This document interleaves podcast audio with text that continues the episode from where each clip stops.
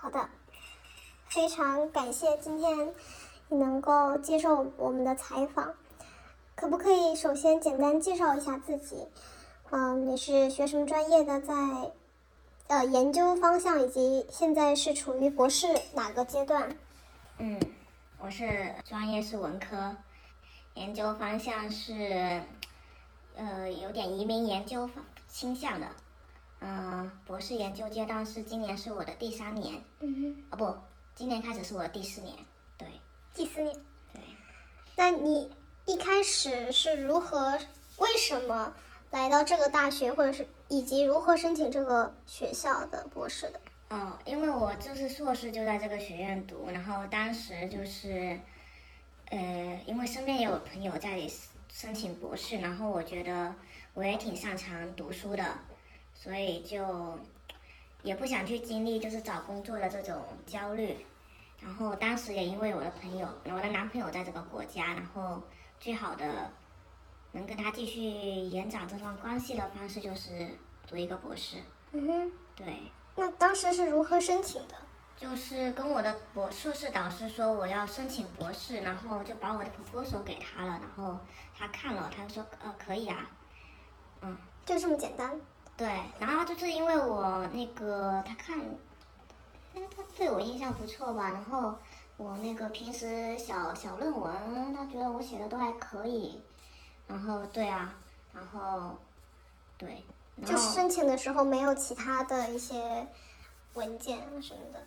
没有提，交上去。因为德国就是你的导师愿意要你，嗯那他要你以后，剩下的就是走流程了嘛。嗯然后我的绩点是一点四，嗯然后德国好像就是你绩点要在二以上、二以下，你就可以申请博士了嘛。嗯然后就是很顺其自然，因为在自己学院申请自己学院的博士，比从在国内申请德国的博士要轻松很多嘛。所以你相当于是非常的省精力，也省了很多时间，而且比较容易的申请到了博士。对，那就是读博士前，或者是硕士阶段，跟读开始读博士之后，心态有变化吗？有啊，有啊，因为就是硕士的时候，起码你知道你你要赚多少学分，考多少个试，你就可以毕业了。但是呢，博士呢，它就是一个很长的战线，就是你就是一个人在做你的这个博士项目，然后你不知道什么时候会有成果，然后你也不知道你一直在做的事情是否能达到就是你导师的预期，所以你就一直在不知道什么时候才能完成这个事情，然后心态的话可能会比硕士更更更崩吧，因为硕士的话其实水一水你就能拿到这个呃这个学历了，但是博士的话你就是真的是要有真真材实料，嗯。对，有时因为也因为我本来不是这个专业的，对这个专业本来也没有兴趣，只是误打误撞的就继续了这个这个专业方面的研究，然后因为它不是我的 passion 所所在，我只是为了拿个学历，所以就而且一开始就是有钱的困难嘛，就是博一的时候没有钱的情况下，又要担心钱的问题，然后刚开始开学的时候，因为我们那个学院它有分。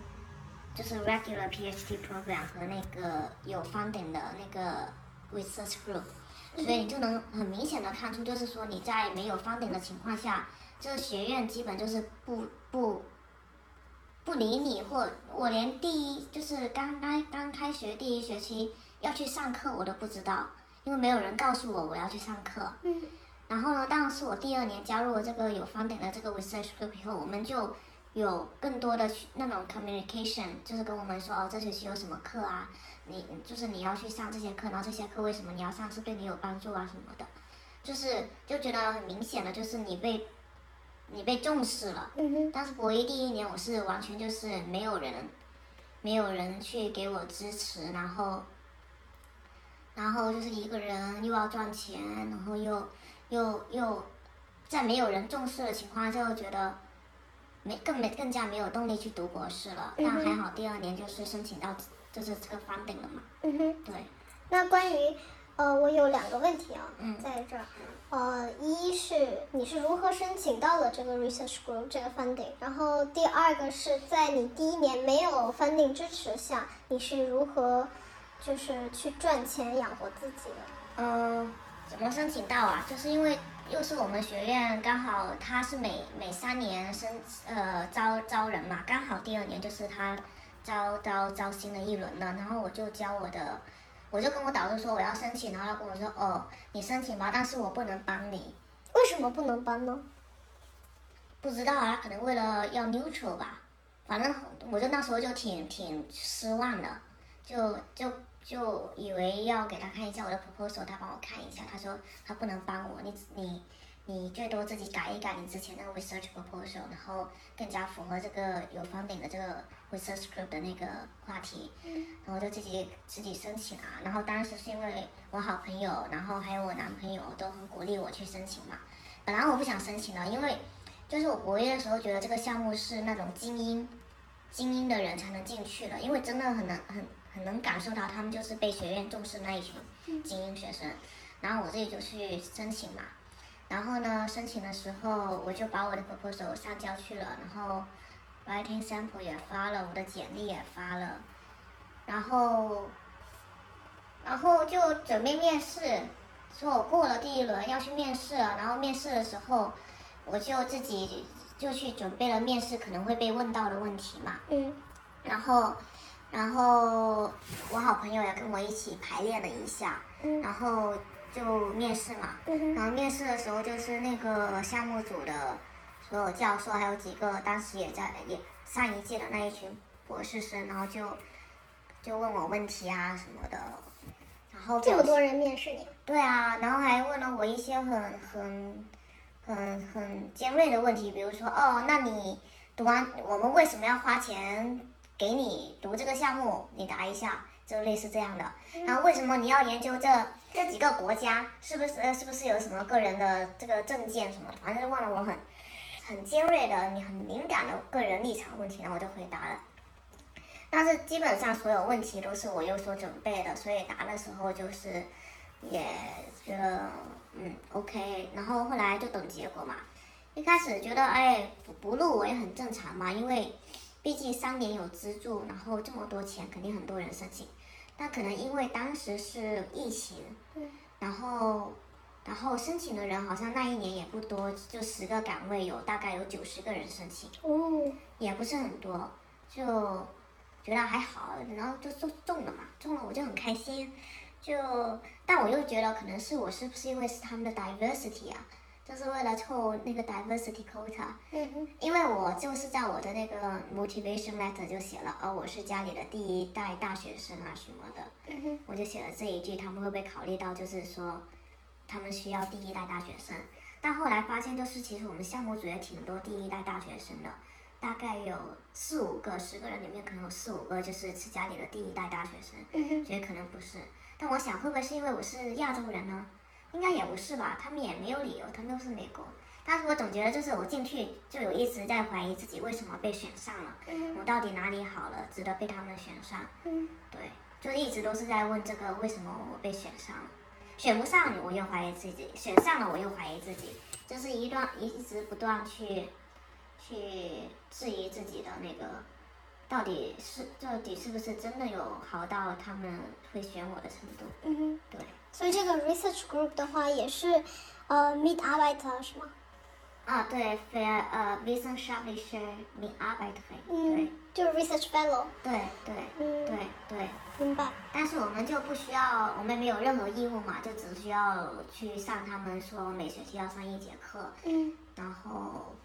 对，然后去听 colloquial，然后我们最大的任务就是完成我们的论文，所以我们不需要去上课。不不需要说毕业要发表多少文章，就没有任何这种硬性的要求。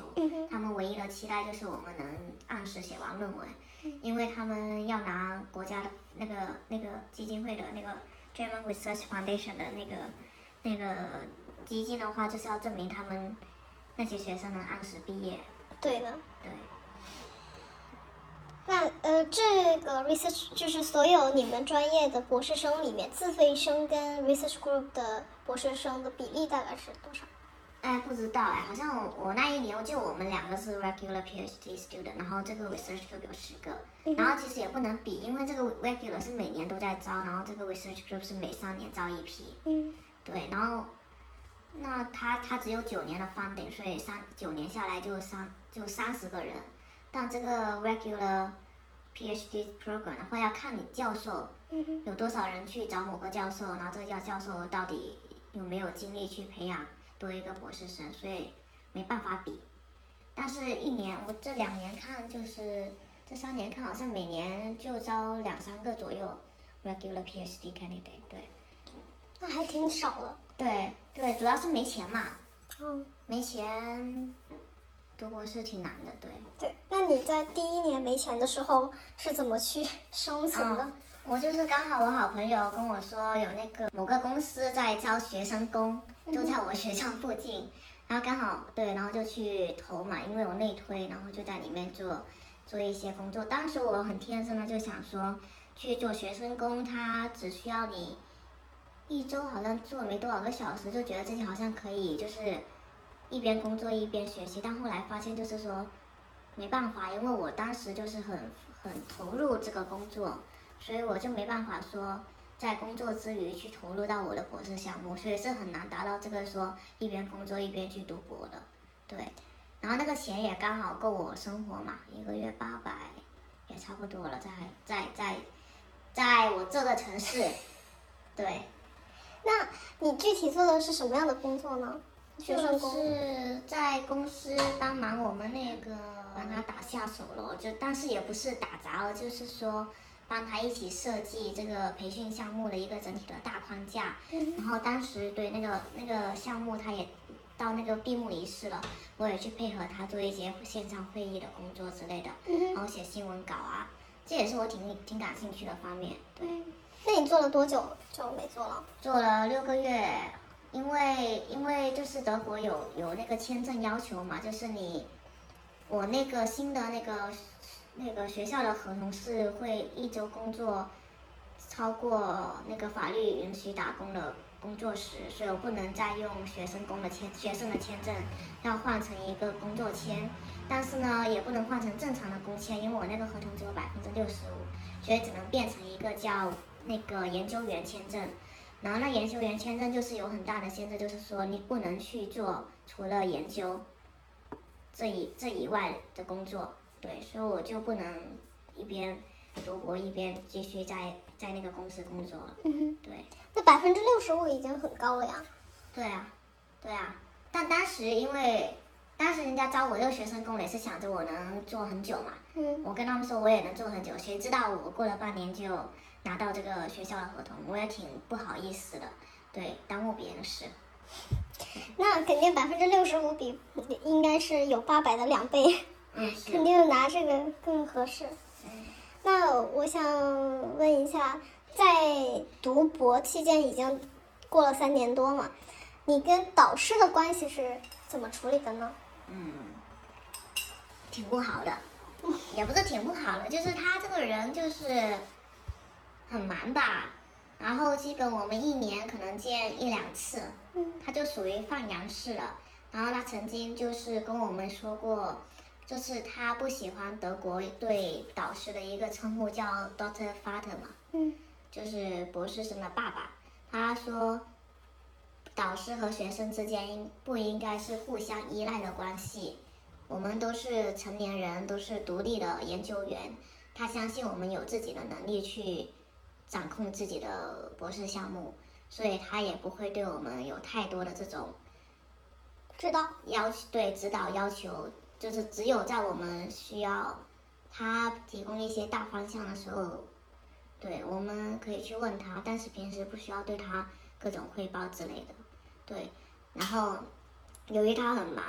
就是给他发邮件，可能你三个月都得不都不到回复的那种。然后有时候就是他可能是真的忙，但是因为你一直在等邮件，所以你不知道你到底是不是哪句话说错了。还是什么的？为什么他不回你邮件？你就会一直在猜测，到底是什么原因？为什么我们之间的关系这么的生疏？因为他跟他其他的学生嘛，就是在我之前的那几个，他们都是德国人，然后可能也是因为他们共事了很久，所以他们关系特别好，然后我就觉得我好像是一个局外人，然后可能也因为我性格就比较不喜欢麻烦别人，也不是那种就是会把自己的需求马上说出来的，所以可能也有我这方面的问题，因为我没有给他提出来，所以他也不知道我在很困扰这个导师和学生之间的关系。嗯哼。对，那我其实也听别人 讲过，好像大部分也都是这样的关系：嗯，一不回邮件，对二其实也不指导，对然后对，好像那你们一年会大概见几次面呢？嗯两三次了。就是 colloquium 的时候嘛。对，就是我要做报告的时候，他肯定会在，然后他就在报告前我们会有一个短暂的会面，然后大概知道我大概要讲什么内容，然后他就给我一些建议之类的。对，哦那真的真的是不多。对，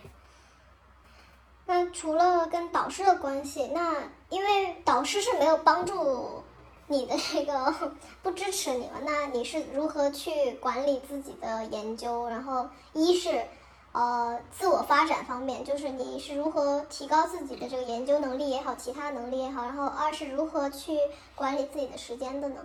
嗯，其实我也就是摸来摸，就是就是就是不断的摸索。其实我也不知道我做的是不是在 right track，但是我就是把能读的就读了下来，然后，但我就是没有那个整理整理笔记的习惯，所以我读了有时候我就没把它们整理好，这是一个不好的一个学习习惯。就是没有把那些读过的东西分类，或者是做一个那个比较好一点的 literature review。但是我大概就是我脑袋里知道我看过的东西，然后我大概有时候就就会知道哦，我可以这样子去写我的论文，大概这个 framework，或者是大概一个方向，我要大概是怎么走。但是我也不确定我走的是对不对的，因为我我还没有给过我导师看我写的东西，所以。然后至于怎么管理时间呢、嗯，就是有时候比较沮丧的时候就不好好学习，比较摆烂。然后呃，怎么管理呢？我现在好一点了，现在我就是之前没有办公室嘛，之前没有办公室，然后就去就去那个呃，就去图书馆，但是去图书馆就一开始没有租办公室的时候，我就很在意自己没有办公室这个事情，因为我就觉得是办公没有办公室的原因导致我不能好好学习。等后来我去争取到了办公室以后，我又不去办公室了，因为我觉得办公室要跟别人一起用一个办公室，我又我又以因为别人在办公室这个理由影响我学习，我又不去办公室了。但这但我觉得最大的转折应该还是在就是就是在那个。去了美国去做 field work 以后，我开始知道我做的项目它有意义以后，当我知道我的研究对象很很期待我的成果以后，很信任你。对，很信任我以后，我觉得我有这个责任感，有这个有一种使命的感觉，就是我不能去浪白白浪费别人的时间，别人愿意花四十五分钟到六十分钟的时间去跟我讲。他们对我那个话题的一个看法，我觉得我有义务去说把我这个项目做好，把他们的，把他们告诉我的东西去整理出来，然后展现给大众。也是在那个以后，我才开始就是说我一定要在合同结束前把我这个论文写完。所以我现在基本就是尽量的周一到周五都能早上到下午都在学习，然后尽量的去。在明年希望能把论文写出来，因为我觉得就是自己过去太太浪费时间了，也可能是因为之前都在经历，就是 不知道为什么自己在读博这个事情，就一直在精神内耗着，所以也会影响我的这个整个人的这个学习状态。但但不代表我没有在学习了，我也是有在学习，但是就是 没有产出，没有产出，对，没有什么产出。那你如何去调节自己焦虑的这种心态呢？嗯，我现在找了一个好方法，就是写日记。嗯哼，然后我觉得最好的解决焦虑的方法就是去去去干，去做事，不能躺在床上，躺在床上你越焦虑越没用。只有你开始去行动的时候，你才会少一点那个焦虑感。虽然可能你你那一天学的东西没有什么产量，但可能你每天这样慢慢积一点，慢慢积一点，可能到最后你就能完成你的论文了。反正我现在就是告诉自己，我没时间焦虑，我真的没时间焦虑，我就是要毕业，我不能焦虑，我就只能死命干，就是死命干，死命干，对。死命干哇，好拼啊！没有没有没有，还是没产出。我觉得在学术圈就是很残酷，就是没别人没跟你对比，但是你自己就会去对比别人，就会看别人哦又发表文章了，或者是就是毕业了或什么什么的。可能人家并没有说要跟你对比，但是你自己就会不自觉的去说，怎么别人就是比你快，就是比你顺利呢？就都别人就怎么就能完成，你就不行了。因为我有个大学舍友嘛，就是我们都是，他还比我晚半年读博，然后他都计划明年春天的时候毕业了。嗯，对，我就觉得自己就是人家都比你晚晚出发，结果人家都快比你早毕业，就是觉得自己好像这三年，因为我人生从来没有迟交过考卷，然后我觉得，我觉得读博士就是一份迟交考卷，在家可能考试考了还不能得优秀成绩的那种感觉。嗯对，然后对我对我我这种就是从应应国内应试应试系统出来的，也获利于这种应试系统出来的我来说，就会有点难以接受，嗯哼，就是觉得怎么就沦落到要晚毕业呢？家人每次问你什么能明年九月能不能毕业，我说还不知道，就每次都没办法去有一个确定的答案，说什么时候能把这个论文写完，然后写完了能不能顺利毕业，就是我好想赶紧有这个结果，嗯，对，对呀、而且在德国，其实毕业这个事情，并不是说你答辩完了就可以直接拿到 title 了，对，你还要有还要一个发书，对还是出一个很版书的一个过程。还是一个很很折腾的过程。但是我现在目标就是说，先把论文写出来了，这是我最最基基本的诉求。嗯哼，对我也不期待去说发表什么文章啊，或者什么什么，因为我已经决定不留在学术圈了嘛。嗯哼，对，那你之后的工作规划是怎么样的？嗯，不留在学术圈的话，不留在学术圈，我想对研究还是有那么一点点兴趣的，所以我想尽量以后，比如说能在一些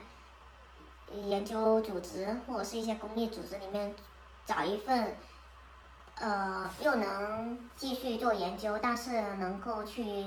面向大众的一种工作，因为我想去服务我所在的社区。因为我从小就挺喜欢去帮助人的，然后来德国这几年都没什么机会去做志愿者，因为限于自己的德语水平不好，觉得很难去找到合适的公益机会。那未来我还是想说找一份，但是钱要给够了，不能说去脱产去帮助别人，所以还是想要找一份。呃，average 水平的工资水平，然后也能够去继续研究，然后还可以服务大众的工作。嗯，对，现在还没有具体的说要要找某个公司某个工作，但是我我的 priority 就是这类型的工作，然后我同时也会可能就去去很很那个 cliche 的，就去找那些大的科技公司啊，因为他们给钱多嘛，然后去里面找一下，看一下能不能做一些就是呃内部培训的工作，因为我这个研究也是也算是能跟内部培训扯上一点关系的，也也能通过我如果能到公司里面做这种内部培训，也是满足了我想去提高别人对某个事情的一个 awareness 的，对对，然后这两种是我想做的，但最后最后 end up doing 什么呢？我也不知道。但是我的基础诉基本诉求就是不能低于平均水平。嗯，对对，当然了，我们毕竟花了那么多的时间精力去完成了这个学业哈。那其实，嗯，那从生活方面的话，你以后想要过什么样的生活呢？比如说家庭啊，或者是比如说想在哪个城市生活呀，跟什么样的人一起生活呀？其实我一直都想按部就班生活的。我以前一直在想，我二十六、二十二、十七、二十八岁应该结婚生小孩有工作了吧？嗯。结果读了一读了个博士，现在一切都耽误了。就是我现在不敢有孩子，因为我还在读博，压力大，不敢组建家庭。然后我的男朋友就希望我毕业以后去美国，然后我们就结婚生小孩。但是，我我首先要毕业啦，然后我还要找工作，因为我不想在没有工作的情况下有小孩，因为这样子我的人生又要被往后推几年。嗯。所以，就是读博这个事情就是打打乱了整个人生的规划。就是之前读读博的时候，我没有想到，就是原来读博是有会会有这么多改变的。嗯。我当时还很天真的，就是哦很顺利，三年读完，然后回国去找个教职，或者是找一份好的工作。嗯，后来就发现读博并没有我以前那么轻松的去拿到本科学位或者是硕士学位。读博是一个你永远不知道。什么时候会结束一个事情，然后你要把你的人生就是重新计划。对。对，所以我希望过什么样的生活？我现在只想过回正常人的生活，我只想像别人一样，毕业了找个工作，然后工作一两年，然后找到合适的对象结婚生小孩。但现在呢？现在可能要先生小孩了。因为我想，我想三十岁生生小孩，但如果毕业了，我现在二十八了，毕业了，如果我再去找工作，工作一两年再生小孩，可能就要超过三十岁以后了，高龄产妇了。对，我现在就还没想清楚，但是我我觉得女人还是要去经济上要独立嘛，嗯，我永远不想依附于任何人，然后因为我在硕士开始，我就是经济独立了嘛。我很享受经济独立带给我的这种个人成就感，所以我不想毕业以后就毕业失业这样子，所以我还想说毕业以后去找一份工作，然后在合适的情况下，比如说公司能给到 pay maternity leave，这种的情况下，我就可以去大胆去有孩子，对，然后我希望我的孩子能在一个比较轻松的一个教育环境下长大。因为就是来德国读书嘛，就让我意识到，就是说，在国内我错失了很多可以快乐的机会。就是我跟我同学、外国同学聊天，他们的青春做了很多事情，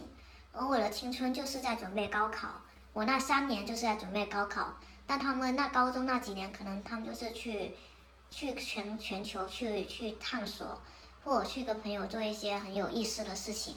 但我就觉得自己的高中，自己过去的那十二年，高中以前那十二年，就是一个僵尸般的生活，就是很枯燥。我也不是说我一直在学习，我也快乐，但是就是没有可以拿出来可以去说，哦，我做了这些事情很酷的，而是就是我就是很认真的在准备去去高考。虽然我中间也谈恋爱啊，去跟朋友玩什么的，但是。总归我的生活重心是在准备高考，然后我就觉得自己错失了很多去改变自己看这个世界的一个机会，然后所以我就希望我的孩子能够不要经历这一像我这样经历这种就是应试教育带来的这种压力，然后也因为我是这个应试教育下获利的，我一直都是那个 straight A students 嘛，然后我觉得这个很不好。因为我的人生太过顺利了，我我对我的人生就是成绩带给我的顺利，所以我的心理就相对于我男朋友这个学渣来说就相对脆弱很多。因为我会把自己，比如说导师对我的一句批评，当做是全盘否定我的一一句话，但其实别人只是可能好意的去提醒我，我可以怎么更好的去做这个项目，但是每一次有任何。呃，就是任何给我的 feedback，我都会把它当的太严重，我觉得就是挺不好的。所以我希望我的孩子就是不要以成绩，不要以个人的在这种学业上的成就来去作为一个衡量自己，就是这个成功与否的。对成功与否的标准。对我希望他是以他快乐为标准，而不是以世俗意义下的成功为标准。虽然我很担心我会成为虎妈啦，因为我还是希望我的孩子 能够去哈佛呀这些更好的学校，因为我一直相信的就是。因为我是从乡下到城市读书，然后一直都是父母也很努力去借钱，然后能让我去读最好的高中，然后我也后来能到读到最好的大学，就是这么一个轨轨迹出来。就是我会发现，越好的平台，你越遇到的人，他们看的东西会比你要多，你从他们身上学到的东西也会不一样，而且那个平台能够提供给你的机会，会比其他。平台要更多，所以我希望我的孩子能有这个机会去站到那个平台上去，看到更多的东西。嗯但，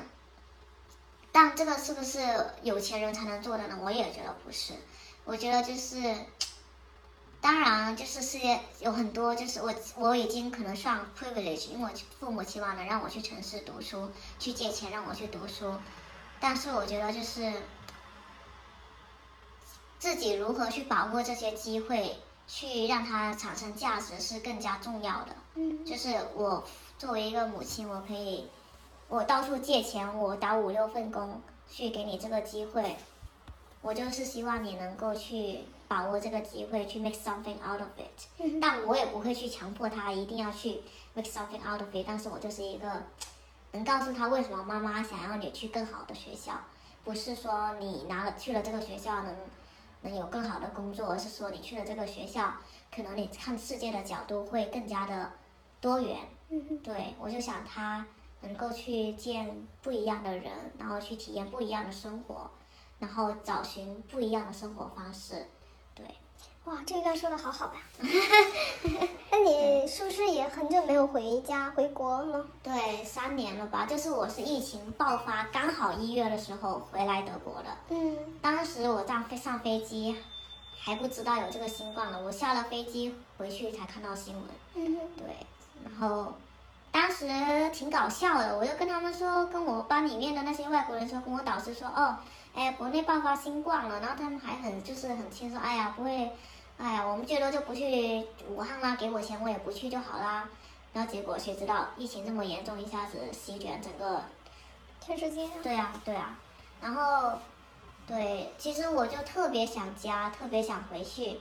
因为之前就读硕士，然后读完硕士回去又没回去，就是我觉得回家是一个让你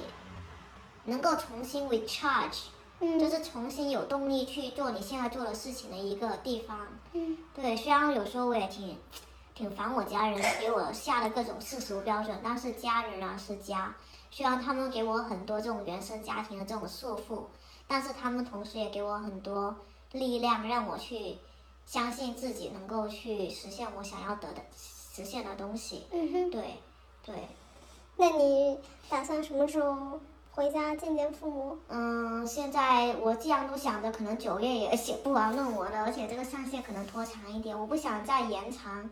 回家回家的时间了，可能就四五月或者三四月学校放假的时候就回家嗯一个月，然后顺便见见我男朋友的父母。嗯对，但是可能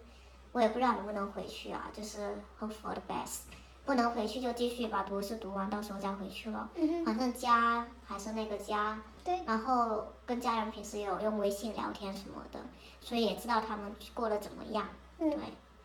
对，反正技术也非常发达。对我家人也说，哎呀，视频通话就行了。对啊对啊对啊！但是我觉得不是，不是聊天了解他们过得怎样，而就是回家那一个动作，就是很有仪式感。对很有仪式感，而且能给你真的一种就是有一种有出发回去德国继续努力的动啊，力。对，是的，就是回去一趟再出来的那种感觉。嗯，理解。对对对是的，我也我也是两年多，我也是从三月份。对对，没都不容易，在外面。对，那最后呢，我就想问一下，如果是想要给那些想要申请博士或者想要读博的那些人，你有什么建议想给他们说是在德国读博还是在哪里？都可以啊，在德国啊读博也好，然后在只是读博也好。不要轻易读博，就是不要去功利性的去觉得你不想读书，哦不想工作，所以去读个博，或者是读个博以后出来能找到更更高工资的。就是他当然读博有高回报，有可能有高回报，但是读文科的博士就就难说了，是吧？而且还读我这个专业的，我这个偏冷门的文科专业，更加难难说会不会有高回报。但先不说有没有高回报，因为我自己还没有体体验到它到底是不是高回报。但我觉得就是读博是一个非常非常自我怀疑的一个阶段。如果你没有对你研究的东西非常有热情，嗯哼，或者你有就是做好坐冷板凳的心理准备，或者你有不把自己跟别人对比的这个心理素质，就是你有强大的心理素质，再加你对这个你研究的东西很有兴趣的时候，我觉得你，而且再加上你没有经济困难的条件下去读博，我觉得是为是为是会是一件更好的事情。我现在想想，如果我我硕士毕业以后，我开始读书，开始工作，然后比如说到我三十五岁的时候，我经济可能相对比较宽裕了，然后我孩子也生了，然后我开始可以追求自己想要做的事情的时候，可能回归到学术圈去读博，去做一个自己真的很感兴趣的话题。到那时候，可能我就不会像现在这么的煎熬。对我觉得我当时读博也是一个挺冲动的决定，因为没有人跟我说读博是一件，就是可能我当时那个德国老师也跟我讲过了，就是说挺困难的，但是我当时也没想太多，因为我身边同年纪的就我一个人要准备读博，然后我家里人也是，他们也是受教育水平也不是很高，他们就是觉得哦读博很光荣啊什么的，然后然后自己女儿想继续读就支持她，就是没有人告诉我说，没有人像我现在这样子跟我说，读博其实挺不容易的，要好好想清楚啊什么的，对，对，就觉得要想清楚，要你真的是没有那么多不纯粹的目的去读博，我觉得会是一件真的是在为学术而学术，对，嗯，确实，并不是说读博读出来拿到了这个毕业证之后就可以找到更好的工作，或者是更体面的。对对对对，当当然我也很享受，就是说在我读博过程中去读到一些东西，或者是接触到的人，但是，唉，但是有时候就是我的煎熬大太大了，大到我忘记了就是这这过程中的快乐。嗯不知道你懂不懂这个，就是，嗯就是你你就是你你长期处于自我焦虑的一个焦情况下，你很容易就对自己全盘否定，忘记了在路上的快乐。对，我觉得有时候还是要去，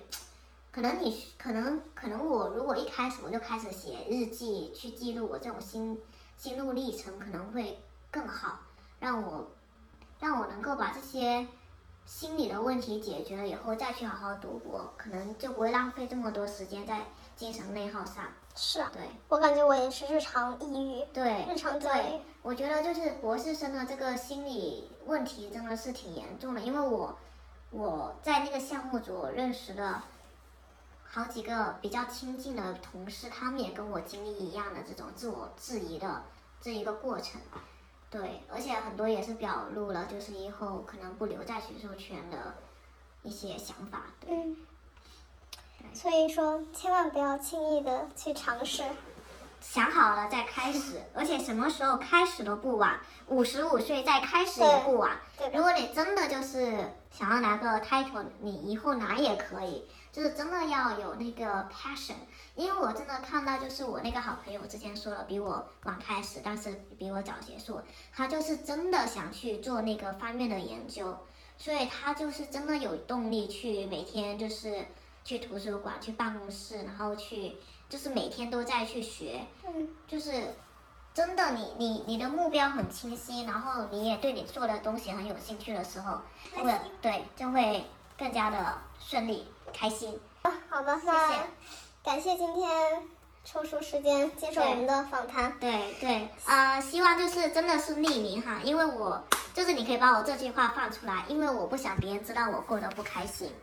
所以我就希望能够匿名。对，好的，希望你的研究跟生活都一切顺利。因为就是这个社会就是不喜欢听到你抱怨，所以我基本我的朋友圈我都是发正面的东西，他们也不知道我在。是啊，在所有的平台都是这样的，小红书啊、抖音对呀大家都是。所以我就就不想自己被名字被被或者是我个人信息能够被别人知道我是谁，